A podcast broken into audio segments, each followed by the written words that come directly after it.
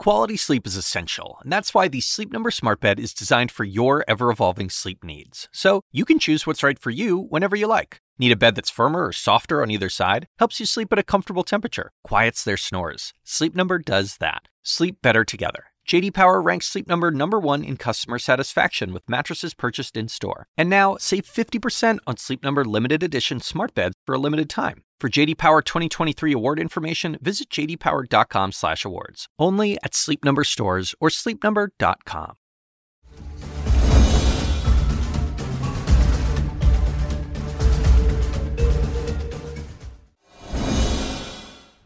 Good evening, everyone. I am Sara Sidner. Welcome to CNN Tonight.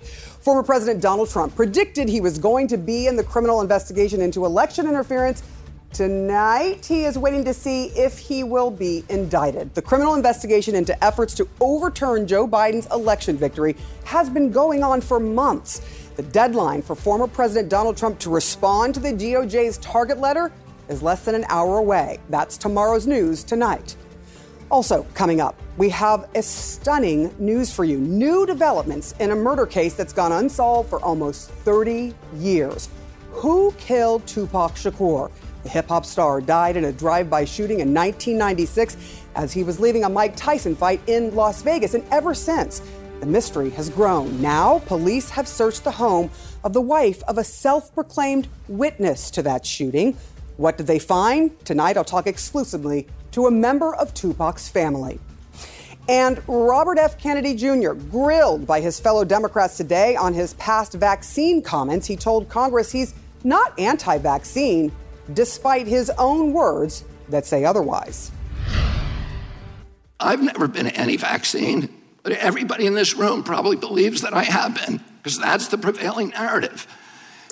Anti-Semitism, racism, these are the most appalling, disgusting pejoratives, and they're applied to me to silence me.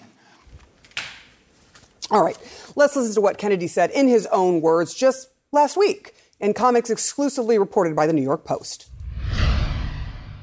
COVID-19 is targeted to attack Caucasians and black people. The people who are most immune are Ashkenazi Jews and Chinese. But at night, we don't know whether it was deliberately targeted that or not. All right, let's begin there with Democratic presidential candidate Robert F. Kennedy Jr.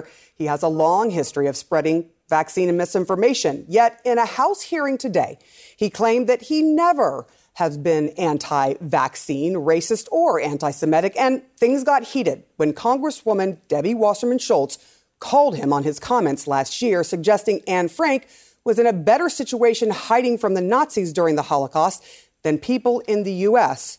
during the COVID-19 pandemic.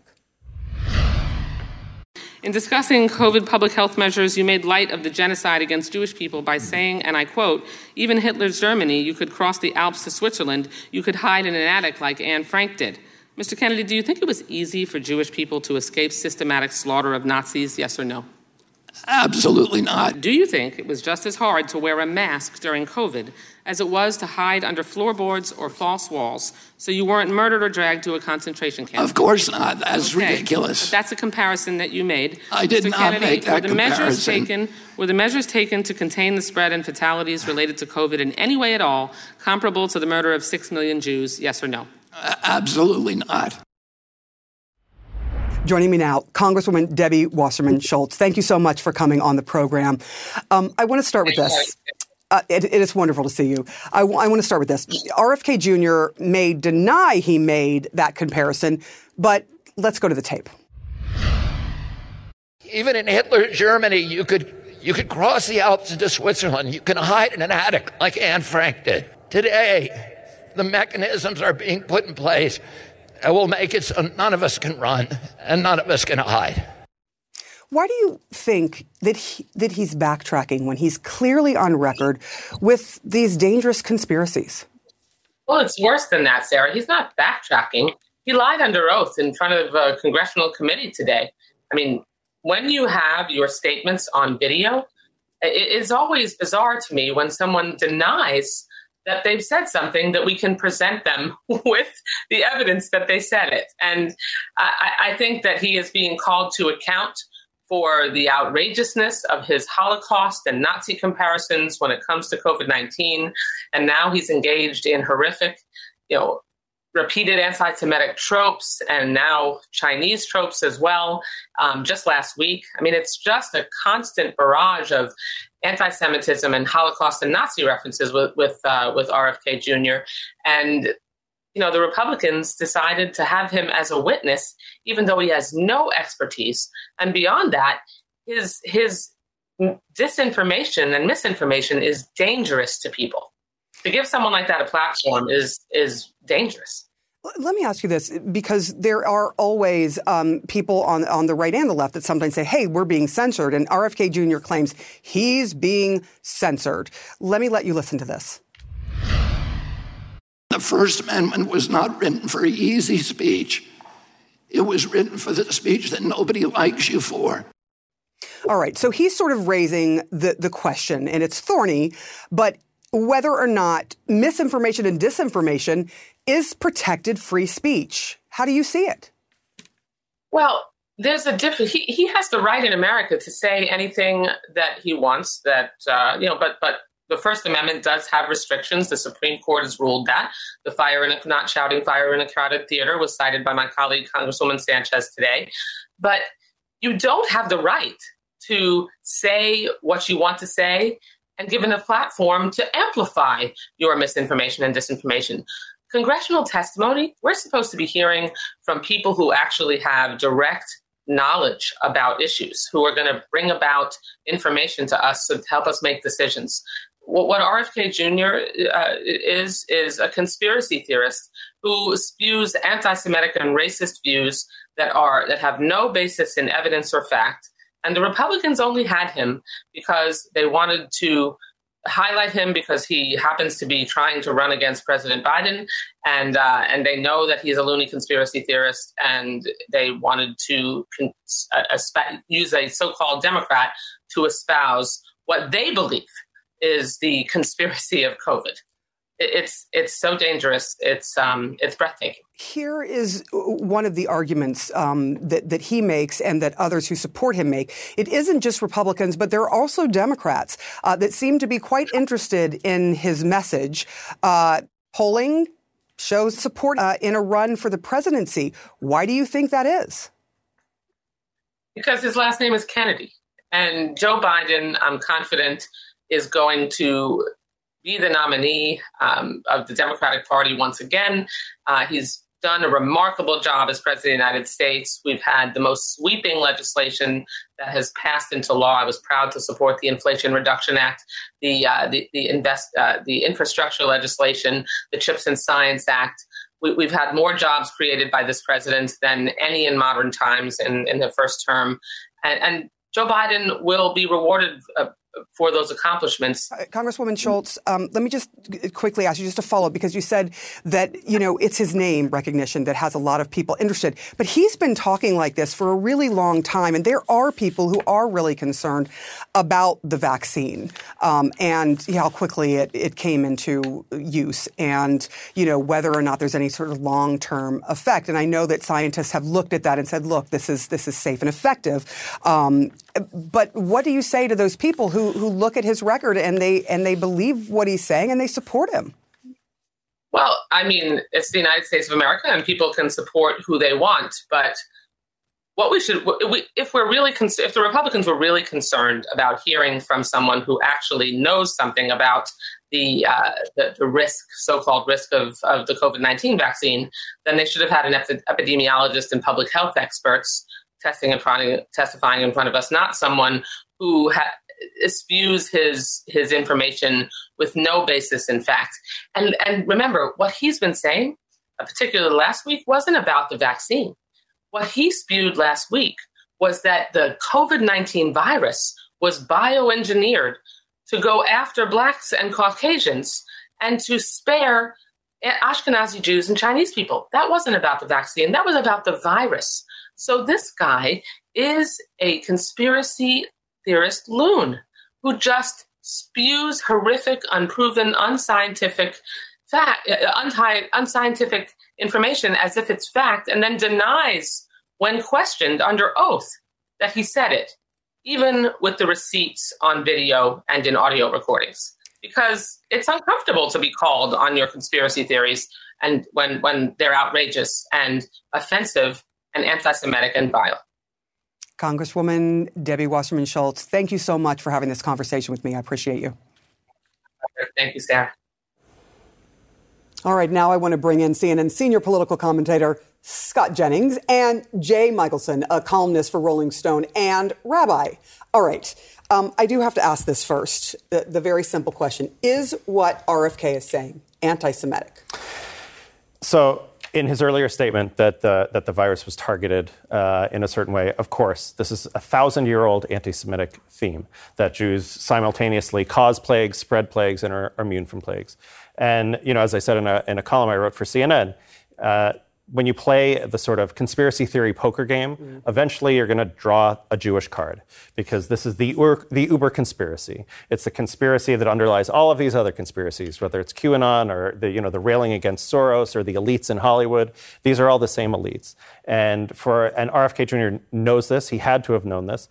And it's amazing, he conflated in the testimony, saying, well, this was based on a study by the Cleveland Clinic. The Cleveland Clinic had a scientific study. It didn't say it was targeted. Right. I mean, it rains more in Seattle than it does in Phoenix, but that doesn't mean that there's a Jewish conspiracy to cause the rain to happen in Washington. Right. And for him to just get out there, I mean, I admire his chutzpah, to use a Jewish term, his nerve to just say these outrageous things and baldly contradict his own testimony, as Congresswoman Debbie Wasserman Schultz just showed. But it's outrageous that there is, I think, perhaps a double standard, that when somebody who spouts anti-Semitism is useful to a party in power, they get a platform, and when someone says something which may or may not, maybe sort of be anti-Semitic, thinking, the Congresswoman from last week, they get censured. So this is a shocking display, I think, I can't think of someone who's espoused such anti-Semitic ideas getting such this kind of a platform. But I do have some advice as a rabbi. If you're ever thinking about whether it's a good idea to make a Holocaust analogy, that X or Y or Z is bad for the Holocaust, here's the rabbinic advice: don't make that analogy. There are certain things that are beyond comparison. And it is absolutely offensive, whether it's I've heard it about gun control, I heard it about COVID, I've heard it from people on the right and the left all the time. You hear it just constantly, and it is offensive every time it happens. Scott, you made a face, and don't think I didn't notice it. What? Yeah, well, I fully agree with you. Anti-Semitism has no place in our politics, and I don't like it when it's platformed. But did you also catch the news last week of the anti-Semitism going on in the fringe progressive caucus in the House Democratic Conference? This is a pervasive problem among conspiracy theorists, but it does exist on the American left. And you do have and have had repeated episodes of anti-Semitism coming out of a handful of House Democrats, and they are repeatedly platformed and exalted and given positions of leadership in the conference. There's no comparison between a statement, which I think was out of line, saying Israel is a racist state. That is a political statement. It is not one that I agree with. I think it's extreme, and I've said it again in the column for CNN why I think that's incorrect. Let's just be clear. Congresswoman J. Paul said this. She then eventually apologized for it not long after. And to be clear, RFK Jr. has claimed he's apologized also and claimed he's walked it back. But to compare a sort of extreme political statement with, again, a 1,000-year-old claim that Jews somehow engineered plagues to kill non-Jews, that's a crazy false equivalence. They're totally different. No, your statement was you had never heard of anti-Semitism being platformed like this in the U.S. Congress. It's platformed every day in the Democrat conference. That's only if you agree that a statement about Israel, which again, I'm not agreeing with that statement or endorsing it, is anti-Semitic. It's a political statement. And to say that that's equivalent to some guy saying that, and the outrageous nerve, there's an Orthodox Jewish community near New York City where with friends of mine are part of. That was one of the early COVID centers. And I know people who died from that community. And so for this guy to get on, to get a platform after saying that, the Jews are immune, and that this was targeted, and it's some sort of a bioweapon. And I'm sorry, but to compare that to one statement saying Israel is a racist state, that's no comparison. Well, it's not one statement. That corner of the party makes repeated statements, but sorry. Gentlemen, let's not forget that China was also brought into this, saying that many Chinese people died in this, and that can be seen as xenophobic, Asian American hate. So that is also a part of this conversation. I do want to ask you, using another Jewish word, do you think that the Republicans are doing it to make Joe Biden schvitz. Sure. I mean, they're doing it to troll Joe Biden. And as a Republican, I don't like being affiliated with RFK Jr. Look, I'm glad Democrats have all of a sudden realized he is a crank and a crackpot and a conspiracy theorist, but I'm old enough to remember when your employer platformed his crazy ideas about the 2004 election being stolen. He has been a first-class conspiracy theorist and nut for a long time, and now Democrats are upset about it today because he's running against Joe Biden. But this man was coddled in the fever swamps of the left for years, and now it's convenient to attack him. But Republicans, I think, and I want to be consistent, I wasn't for RFK early on conspiracy, and I ain't for RFK conspiracy today. I'm glad Democrats finally got there.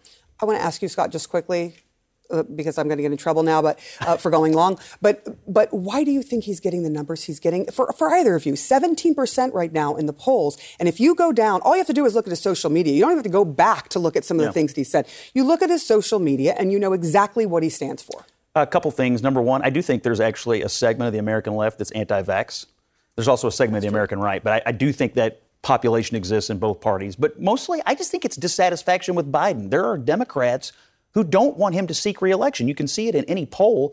And whether it's him or someone else, they're looking for an off-ramp, and he's going to get those votes. It won't be enough to topple Biden, but those people exist. I think that's right. I think, look, there is also, I think, a lesson here for Democrats who I don't think are paying attention to the resentment that exists in the center. I don't really care about the hardcore right in terms of electoral politics, but in the center around COVID and around COVID policies. There are some misconceptions that are now floating around that a lot of these policies didn't do anything. Whereas if you compare the actual death rates in, let's say, Florida compared to New York or to California, they did a lot. Hundreds of thousands, at least, of lives were saved by some of the measures which people did not like. But Democrats need to take this issue on squarely. They should not sweep this under the rug. And I do think that RFK Jr., for all of his deep flaws, is speaking to a certain suspicion and a certain discontentment with that period in American history. And the Democrats should own it and should take it on because we save lives. The two things is schools closed and businesses closed. That has been a big issue across the board for a lot of different people. Thank you, gentlemen, for that very robust conversation.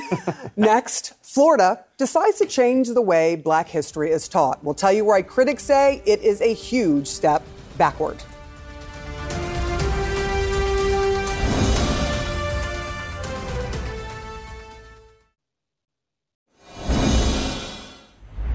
New tonight, Florida's State Board of Education approving new rules for how to treat Black history in public schools. The new standards say students should learn that enslaved people developed skills that, quote, could be applied for their personal benefit, and that during lessons on acts of violence during slavery, teachers should include acts of violence perpetrated against and by African Americans. Let's bring in Randall Kennedy. He's a professor at Harvard Law School. He is also the author of For Discrimination, Race, Affirmative Action, and the Law. Randall, I'm going to start here with the simplest question. Can you make this make sense? Well, it's a very bad situation. I mean, what's happening in Florida is that political figures are trying to make a virtue of ignorance. They are removing from the classroom subjects that ought to be taught. There are educators in Florida who would like to educate students about subjects like reparations, subjects like Black Lives Matter, subjects like feminism in Black American thought. And they're being told to be quiet. These educators are being told that they cannot teach their students about these subjects, and that should be concerning for everyone. I do want to ask you why you think this is happening now. We have seen what some people have described as a white lash after the election of Barack Obama, and then you had the Black Lives Matter movement from 2014 until date to 2022 when George Floyd was murdered by a police officer. Why do you think this is happening right now, that some of these things are being either taken out or watered down as to what happened to Black Americans in this country? Well, there's an immediate reason and a long-term reason. The immediate reason is that they're political figures who think that doing things like this will help them. I mean, obviously, the governor of Florida is running for the presidency, And he thinks that actions like this will rile up his base. And so, you know, he's doing this to advance himself. There is a long-term reason. The long-term reason is that black history in particular has constantly been the subject of vilification. And black people in America have constantly had to wage a political struggle over their history. On the one hand, the atrocities that have befallen them have been belittled. Slavery, you know, frankly, until relatively recently, slavery was viewed in some curricula as a school for civilization. Segregation was viewed as a good thing. Reconstruction was viewed as a bad thing. I remember in my lifetime. But let me just interject here. That all changed. At some point, there was some change in that where people saw themselves as more enlightened and demanded that we tell the truth about our history. Why are we back here again in 2023? Well, there was some change, but, you know, it wasn't complete. In fact, one of the things that's happening now is an effort to complete the efforts that were made, for instance, in the Second Reconstruction, the effort to complete the task of making this a full multiracial society in which all communities are respected. That mission was never, you know, fulfilled, and people are trying to fulfill it now, and they are being met, as they have been met over the decades, with a desperate reaction against trying to make this society a better society. Randall Kennedy, thank you so much for coming on and spelling out for us how you see this. I know that you've been studying this for a very long time. I appreciate your time. Thank you. Anticipation is building for a potential third indictment of former President Donald Trump. But while everyone is waiting, Special Counsel Jack Smith is pushing on with his investigations. What Smith's latest moves tell us about the timing for a potential indictment. That's ahead.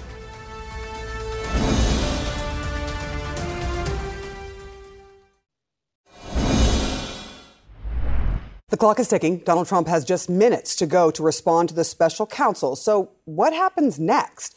When will the former president find out if prosecutors are going to try to hold him accountable for attempting to overturn the 2020 election? Let's discuss tomorrow's news tonight with former Deputy Assistant Attorney General Harry Littman. I've talked to you so many times. What am I doing here? Harry, we just got minutes left here for Donald Trump to respond to the grand jury. No one is expecting that he's going to do that.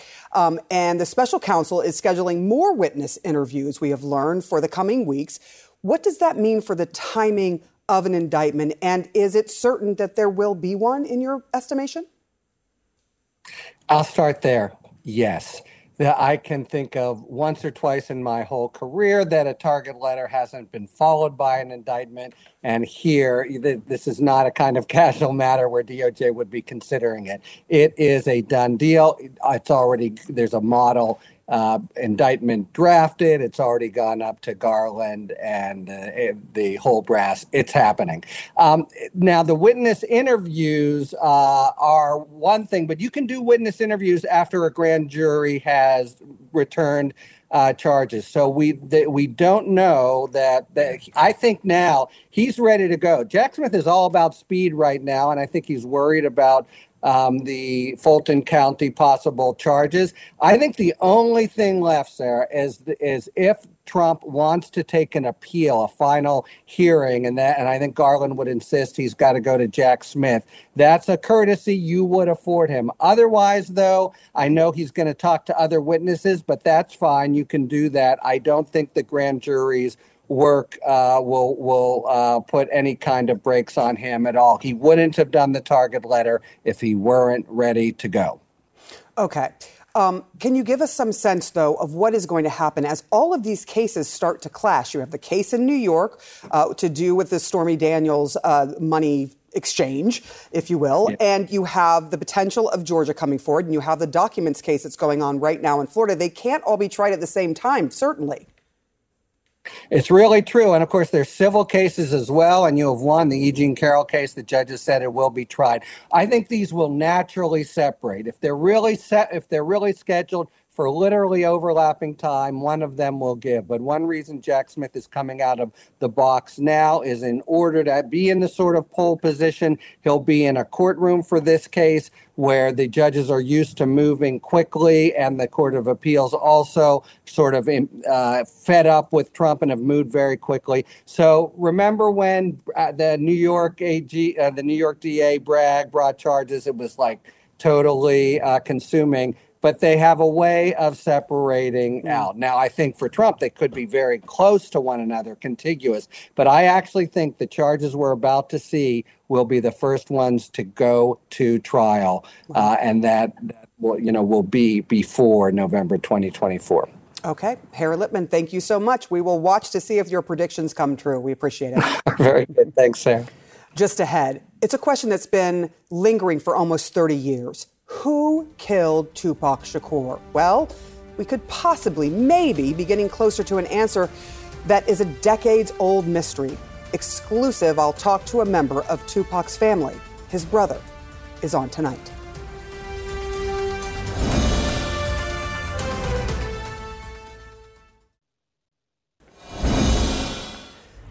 It is a question that has been asked and debated for nearly 30 years now. Who killed world-renowned hip-hop artist and actor Tupac Shakur?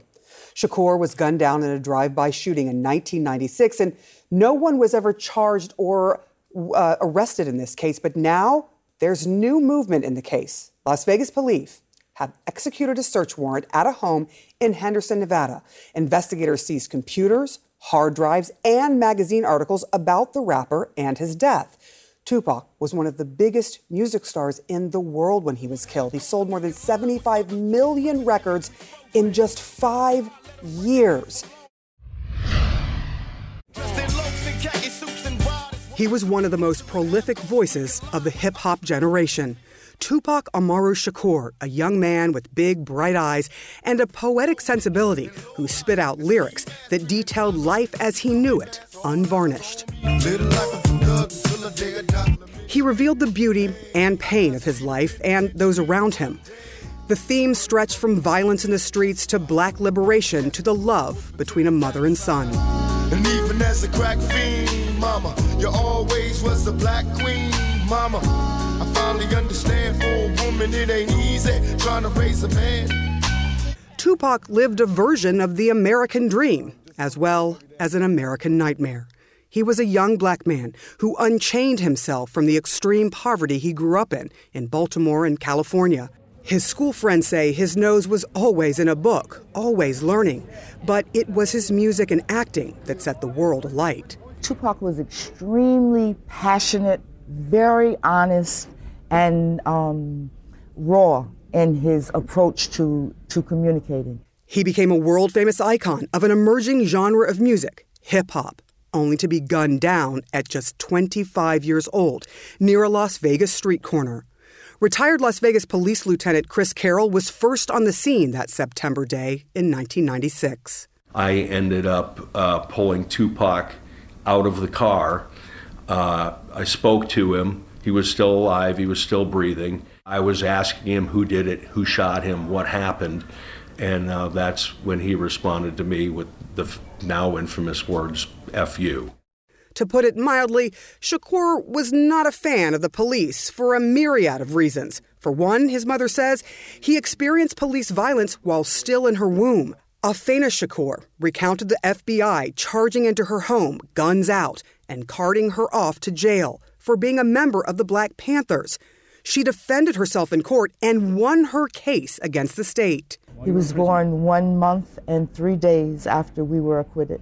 Tupac also had his own run-in with violence and the law. I will make this court proud if they give me the chance to do so. I mean, I'm sure you don't need to see another black face behind bars. He was a natural-born fighter for black causes, born of two members of the Black Panther Party. I am his mother, and to a large extent, I feel as though Tupac came into this world carrying my Black Panther Party past, was his baggage. He was shot 5 times during a robbery in Quad Studios at Times Square and lived to tell the tale. He always thought East Coast rappers set him up. He was arrested multiple times, accused of violence, but Tupac went to prison after being convicted of sexual abuse in 1995. That happened about a month before the release of his album, Me Against the World. He was bonded out after 8 months by Suge Knight, CEO of Death Row Records. I got nothing to lose, it's just me against the world, baby. The raw words of his songs served as a form of empowerment for people feeling the weight of oppression. 27 years after his death, his music is as relevant as ever. Then this week, a stunning announcement. Las Vegas police suddenly revealing they served a search warrant on this Henderson, Nevada home. In the warrant, there is mention of the Southside Compton Crips gang. And they seized items belonging to a man named Dwayne Keith Davis, nicknamed Keefy D. In 1996, Los Angeles police did pick up and question this man they said belonged to that same gang. Orlando Anderson was named a suspect in the case, but he was never charged. Were you involved in any way in the death of Tupac Shakur? No, I was not involved. I mean, I'm like a victim. You know what I'm saying? I feel, you know what I'm saying, sorry for him. The night of Tupac's murder, surveillance showed Anderson being beaten by Shakur and his entourage in Las Vegas. Hours later, Shakur is shot and killed while in the car with Suge Knight. No one knows what will come of the new police activity, but after 27 years of waiting, his fans and his family hope not just that the murder is solved, but that justice is served. Joining me now exclusively, Tupac's brother and collaborator, Mopreme Shakur. First, Mr. Shakur, thank you so much for taking the time to be here tonight. I know you have relived this nightmare for the family for over 27 years, and it never gets easier. Can I ask you, what did you think when you learned that police suddenly, 27 years later, are doing a search warrant on someone's home in Nevada in connection with your brother's murder? First of all, good evening, Ms. Sidner. You know, I'm hopeful, but honestly, coming from my point of view, the way the system has treated my father, the late, great Dr. Mutulu Shakur, who left us to go with the ancestors July 7th, from the way the system has treated my brother, Tupac Amaru Shakur, from the way the system has treated my stepmother, Afeni Shakur, who passed away with a hole in her heart, the late, great Afeni Shakur, you know, I'm not impressed. I'm not moved. You know, everybody get your popcorn. We'll see what happens. But on top of the fact, it's been 27 years. So it doesn't seem that there's been a lot of zeal or robust investigation of this case. It's not surprising what you are saying, and I would like to give my condolences for you because I know you are still mourning the death of your father, Mutula. Can I talk to you about what is in the search warrant, though, however? You know, they go into this home and they pull out all manner of things, hard drives, computers, phones, but they also pull out a Vibe magazine with Tupac on the front and a book as well. What do you make of what they've taken out? The book was called Compton Street Legends. Does that ring a bell to you? No, ma'am. I mean, Compton, my brother and I, you know, our music, our movement, thug life, the whole thing, we're connected to all these communities from East Coast to the West Coast. So the fact that there's a book, you know, about Compton there, that doesn't mean much. Doesn't surprise you. Can I ask you if the name Dwayne Keith Davis or Keefy D means anything to you? Ms. Sidner, yo, this individual, this theory about his connection to the case has been floating around for years. He even said he was a witness, right, to the shooting, but never said anything about who was the actual killer. Yes, and that's my point. Where would law enforcement been? Where, you know what I mean? I mean, it's been no mystery. It's almost 30 years, multiple decades. When you say, sir, that it's been no mystery, do you know who killed Tupac or who you think killed Tupac, your brother? No, ma'am. No, ma'am, I don't. Unfortunately, I don't know for sure. But this theory hasn't been looked into for 27 years. Why? My family's been traumatized. My sister, my daughter, my nieces, my nephew, we all been traumatized waiting. You know, Afeni passed away waiting for something to happen, for someone to be proactive enough to take action. For example, I hardly ever see any footage from outside the casino. Right. We all seen the footage of the fight, but never seen no footage outside where the actual murder happened. Is it me? I don't know. I'm not a cop. I don't investigate. But, you find that strange. Can I ask you about Tupac himself that night? You went to the hospital, didn't you, after Tupac had been shot? Did he try to communicate with you? What happened when you walked in that door? I got there. I got to the hospital like a day later, me, my daughter, and my ex-wife, and he was trying to communicate. He still was alive. He was trying to communicate, but... How so? What was he doing? Intubated, and he couldn't speak. What gave you the thought that he was trying to communicate with you since he was intubated, had tubes down his throat? Because everyone knows Pac's eyes. You know, all the ones that love him and care for him, you know, we all know Pac, and I know his eyes. And on top of the fact is shot up as he was still shaking the bed trying to communicate with me. What do you think he was trying to tell you? That's the $1 million question. Can you give me one word to describe why you think Tupac Shakur is still a voice of a generation? People are still talking about him, still wearing the shirt, still listening to the music, still quoting him and quoting his poetry. Because Tupac Amaru Shakur Machiavelli the Don was the king of rap. And though he was a fierce warrior, he represented love. He loved his community. He loved his people. He loved extremely. Mopreme Shakur, thank you so much for coming on the show and talking about your long-deceased brother. Thank you. Rest in peace, Mutulu Shakur and Tupac Shakur and Afeni Shakur. And we will be right back. This is the weekend of Barbenheimer. You know what I'm talking about. It's the movie event of the year, the twin premieres of Barbie and Oppenheimer. One, Oppenheimer, of course, is a story of a man whose brilliance wrought destruction the likes of which the world had never seen. That one's directed by Christopher Nolan.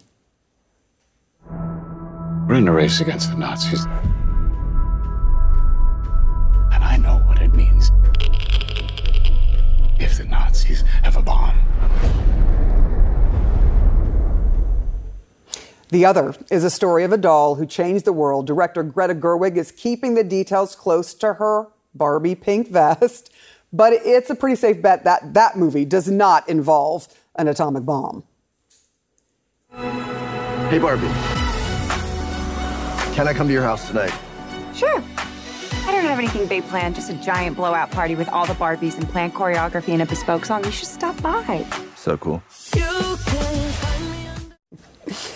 All right, Barbie is being released by Warner Brothers, which, of course, shares parent company Warner Brothers Discovery with CNN. And now, Barbenheimer is shaking up to be the summer's hottest double feature. AMC said this week that 40,000 moviegoers already bought tickets to see both films on the same day. And for tomorrow's news tonight, you can see an interview with the two stars of Barbie, Margot Robbie and America Ferrera. I talked to them last week, or the week before last, and they're going to be on in the morning. So thank you so much for watching tonight. Our coverage continues.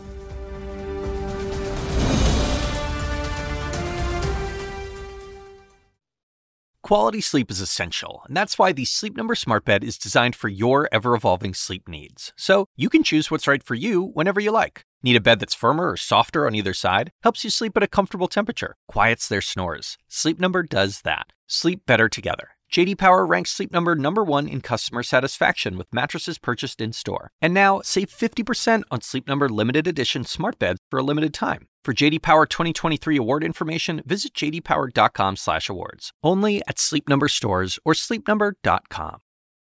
Now streaming exclusively on Max, a new CNN flash doc about the album that has Nashville talking, Call Me Country, Beyonce and Nashville's Renaissance. Watch it at max.com/callmecountry. Max subscription required.